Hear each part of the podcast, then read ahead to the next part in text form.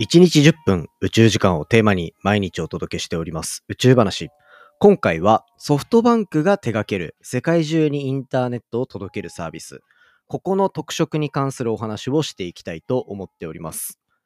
サービスを世界展開する準備ができたというようなニュースが入ってきた中で、そもそもソフトバンクが手掛ける OneWeb と呼ばれるサービス、一体どんなものなのか、こちらをピックアップしていきます。ぜひ最後までお付き合いください。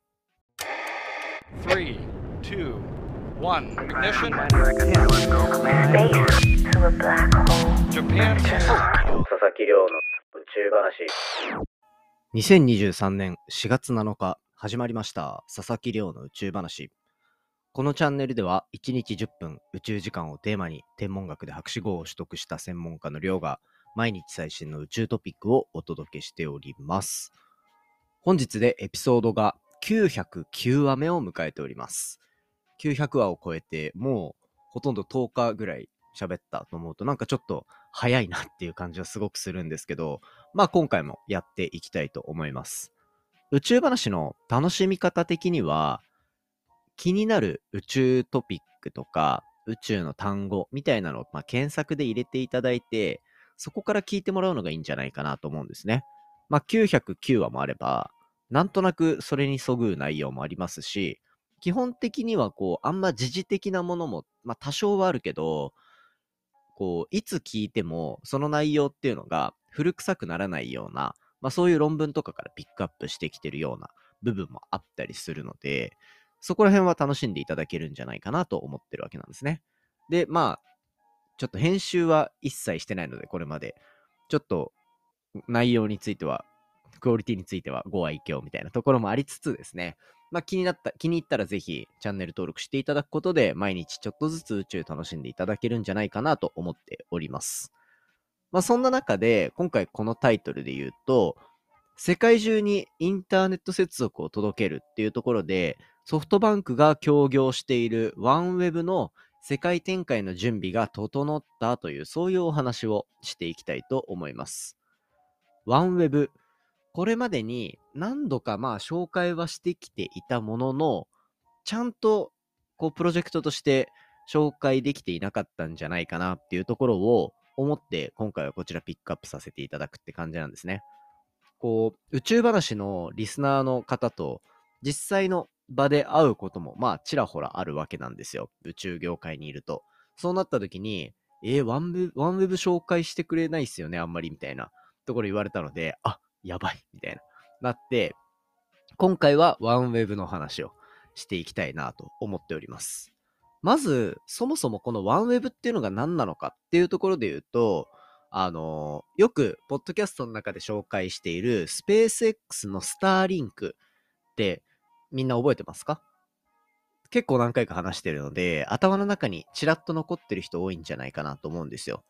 スターリンクだと、こう、地球の周りを人工衛星たくさん配置して、で、えっと、それらを連結させて稼働させることによって、世界中どこにいても宇宙からのインターネット通信っていうところを取得することができるっていう、まあそういうサービスだったと思うんですけど、ワンウェブも、まあそこと、あの、同じようなサービスになっているっていうところをまず頭の中に入れておいてください。これ、ワンウェブがチャレンジしているところも含めで言うと、こういうのを、と、まあ、宇宙空間から、えっと、人工、インターネットを接続させるっていうところで、NTN、 non-terrestrial network っていうふうに言って、まあ、日本語にすると、非地上系ネットワークっていうところですね。人工衛星から、まあ、空からインターネットを接続させるって、今までだったら地上に基地局を作って、そこから電波を飛ばして、みたいなところになっていたと思うので、まあそういった意味で結構毛色が違うよっていうところを NTN、 non-terrestrial network っていう風に訳したりする。まあそういうところですね。まあこういうなんか専門的な言葉っていうのは誰かをこう弾いてしまう。うわ、わからんわからんってなっていなくなっちゃうと思うので、あんまり使わなくていいかなと、使わないでいきたいなと思ってるんですけど、まあそんな中で、今回、このソフトバンクが提携している OneWeb がどういう人工衛星の配置をしていくかっていうところで言うと、高度 1200km っていうところを周回する、まあこれ言ってしまえばこう、低軌道衛星ってやつですね。ワンウェブっていうところの人工衛星を配置して、で、えっ、ー、と、これらを、これらを連結させることによって地上にインターネットを届けていくと。で、それに加えて、これが結構特色のある部分かなと思ってるんですけど、高度20キロ、上空20キロですね。まあ割と近いですよ。成層圏ぐらいのところにあって、これ、ピンときますかね？成層圏。まあ上空20キロ、すげえ上の方だなと思ってくれればいいです。で、えっ、ー、と、そこに、こう、飛行機みたいな、なんか、飛行体みたいなのを飛ばして、で、それから、そこから電波も発することができて、これによって、こう、上空からモバイル通信も可能にするというところで、両面から空からのインターネットを届けるっていうのが、この OneWeb のサービスの特徴になっていたりするんですよね。まあ、OneWeb というかソフトバンクが、えーと、掲げてる NTN ソリューションっていうところになってます。まあ、両方から紹介していきたいなと思うんですけど、この OneWeb っていうところは、この人工衛星からインターネット通信届けていきますよっていうところで、実は、この今、ポッドキャストお話しさせていただいている、1週間、2週間ぐらい前かな？2023年の3月の末にですね、インドの宇宙局が飛ばしたロケットによって、ワンウェブの人工衛星がえっと、36機宇宙に飛ばされていって、無事軌道投入を済ませたというような、そういう状況になっております。ワンウェブは、こう、今まで宇宙からのインターネットっていう話題で話してきてたみたいに、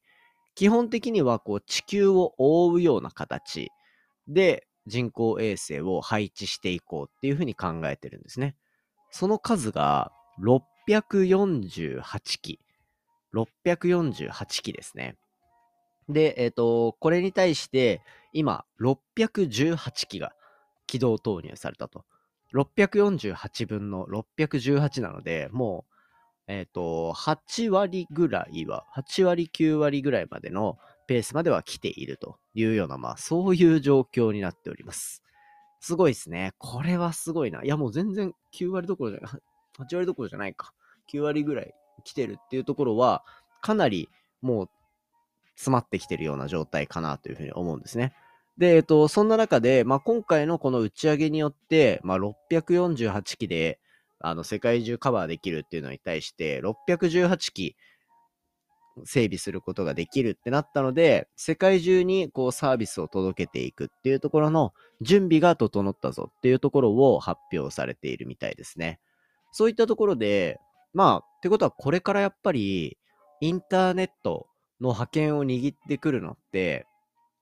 宇宙空間からなんだなっていうのを、ひしひしと感じさせる出来事だと思うんですよ。ワンウェブは、まあ、海外の企業で、そこに対して、ソフトバンクが、まあ、出資してる形になるのかな？っていうところで、まあ、ソフトバンクのと一緒に、まあ、少なくとも日本国内はそこは展開されていくっていうところに対して、スペース X のスターリンクは KDDI と手を組んでみたいなところになってるんですよ。っていうところで、まあ、ここ両者の宇宙空間からのインターネットをどう活用していくかっていうところの、まあ、全面戦争というかね っていう立て付けになるんじゃないかなと思ってるわけなんですよ。これ結構やっぱ面白い状況になっているなと思っていて、まあ、両者ともにやっぱり活用方法っていうのは、ある程度、同じ状況を想定しているなと思うんですよね。少なくともこう発表されている部分だ、ユースケースとか、ホームページとか見てみると、まあまずは、今までやっぱ地上局っていうところに頼っていたインターネット通信だったからこそ、あ、じゃあ船舶に搭載することによって、船ですね。今まで電波届かなかったところとかも、まあ宇宙からだったら県外ありませんよみたいな状態で届けられるっていうところが結構ユースケースとしては考えられている部分なので、まあ船舶だったりとか、あとはやっぱ災害ですよね。災害時にバックアップの回線として使ってもらうっていうところが意味合いとしては強くなってくるのかなと思うんですよ。KDDI とスターリンクの方でも、こう、バックアップの回線として使えますよっていう話、何度かポッドキャストでもしてると思うし、リリースでも出てるんですよね。それと、まあ、同じようなところもソフトバンク側から出されてくるっていうところになってくると、まあ、災害大国である日本としては、結構ありがたい状況というか、安心できる材料が増えるっていう感じかなというふうに個人的には思っていたりするわけですね。で、これ、なんか今、ちょっとした対比構造みたいなところで、あの、話してますけど、基本的にはでも、通信業界ってそういうものじゃないですか。日本の国内の人口を、だいたいソフトバンクで、えっと、ソフトバンクと KDDI とドコモっていうところの3社で大きく3分割するような形でユーザーを抱えている。まあ最近だとこう楽天モバイルとかもありますけど、まあ一旦そこはいいかなと思っていて、あの、まあそこの3社で捕ま、あの、捕まえ合っている。で、で、中の人の流動性っていうのも結局そこの3社の間で動いていくみたいなところになってるので、別になんか同じようなサービス内容が展開されていたりとか、そこに対してつまんねえなっていう話ではなくて、むしろ逆で、こう、インフラとして整ってきてる部分に対して、ユーザー、僕たちがどれを選択しても、ある程度一定水準のサービスを受けれるっていうところは、本当に恵まれてる状況だろうなっていうふうに思うんですよね。まあ、なので、なんかこう、この比較の仕方をすると、なんか、どっちもどっちじゃねえかっていう話になるような気もするんですけど、少なくともここで話すようなレベルの、なんて言うんだろうな、深掘りの仕方。ここで話すような深掘りの仕方で言うと、どっちも同じように見えてくるかもしれないんですけど、まあそういったところも含め、どこに特色あるのかなとかは、あの、どんどん宇宙話の中でも話していければというふうに思ってるので、そこが結構他の記事とは違う見どころになってくるんじゃないかなと思っていたりしますね。で、実際に、じゃあ、このソフトバンクが提供する NTN、non-terrestrial network っていうところの特徴ですね。特徴で言うと、さっき OneWeb って一括りにしちゃったんですけど、OneWeb は人工衛星からインターネットを届けるっていうところ。それにプラスして、その成層圏に無人の航空機、いわばなんかでっかめのドローンみたいなものですよね。これを配置して、スマホでもその電波を受け取れる HAPS、これハップスって読むので正解なのかな？っていうのがスタートすると。つまり、これソフトバンクは宇宙からだけじゃなくて、単純に空からもインターネット接続を届けていこうとしているよっていうところが、まあこう KDDI がスターリンクと一緒に動くときに、スターリンクは基本的に宇宙空間からこう通信していくよっていうところに対してのまあ、特色になってくるからと思うんですよ。ソフトバンクの。で、これ、ワンウェブもそうだし、スターリンクもそうなんですけど、大きいアンテナみたいなのを購入しなければいけないんですよね。人工衛星から飛ばされてくるインターネットを受信する受信機が必要です。この受信機は、みんなにイメージしてもらうのが分かりやすいのは、BS のアンテナとか、こうよく団地とかマンションとか行くと、ベランダにお皿みたいなのがついていて、あのお皿って実は全部同じ方向を向いてるんですよ。意識したことあります？あれってあの方向に実は止まっている常にそこにある人工衛星があって、そこの人工衛星からこう受信するような、つまりあれが衛星通信を受信する受信機なんですよね。宇宙から何かを受け取ろうとした時には、やっぱりそれなりの受信する設備というか、準備が必要で、それが、こう、もちろん衛星通信っていうところで、テレビもそうだし、今回みたいなインターネットで使うとしても必要になってくるっていうところが、まあ、あるわけなんですよ。なので、まあ、ワンウェブ使うにしても、スターリンク使うにしても、こういった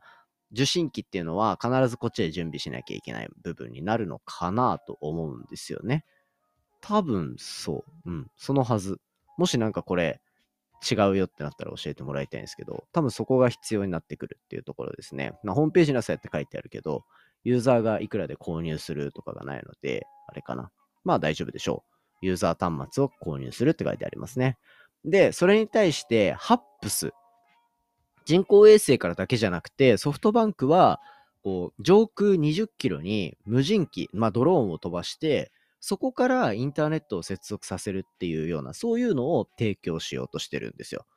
これ結構特色としては面白いなと思ってて、まず何ができるかっていうと、受信機が必要なくて、受信機が必要なくて、スマホだったりのモバイル端末で直接通信することができるっていうところで、まあ、イメージ的には地上局がそのまんま上空20キロにいきなり作られるみたいな、そういう感じがこのハップスっていうサービスですね。HAPS。なので、これが出てくることによって、ソフトバンクは、ワンウェブと両方使うことによって、こう低軌道の人工衛星から、まあ、世界に、あの、世界中をカバーするようなインターネット通信届けて、その上で、成層圏、航空機が飛ぶところよりも上ですね。そこで、こう、まあ、航空機もそこ飛ぶのかな？まあいやいやいや。で、えっ、ー、と、無人機、ドローンを飛ばして、そこからインターネット接続を提供するっていうところで、二重の高さの違いのところからいろいろサービスを提供してくれる。で、しかも受信機が必要ないってなると、例えば、さっきの災害っていう話が出てきたときに、じゃあ災害が起こったところの上空に、このハップス HAPS のドローンっていうのを飛ばしてあげて、そうすると、あ、みんな地上局近くのやつダメだったけど、インターネット使えるようになった、みたいなところになってくると思うので、ここちょっと特色になるし、展開楽しみだなと個人的には思っていたりします。まあそんな中で、こう、サービスがどんどん準備整ってきて、ワンウェブに関しては2023年のサービスインが予定されているらしい。そしてハップスに関しては2026年ぐらいに商用開発っていうところで、えっと、プレ運用が始まるんじゃないかと言われているので、ぜひこちらみんな楽しみにしていただけたら嬉しいなと思っております。そんな感じで今回はソフトバンクが仕掛けるソフトバンクとワンウェブ衛星からのインターネット、そして上空からのインターネット、ハップスに関する話をさせていただきました。今回の話も面白いなと思ったら、お手元の Spotify アプリでフォロー、フォローボタンの下にある星マーク、こちらからレビューいただけたら嬉しいです。番組の感想や宇宙に関する質問については、Twitter のハッシュタグ宇宙話で募集しておりますので、じゃんじゃんお寄せいただけたら嬉しいです。それではまた明日お会いしましょう。さようなら。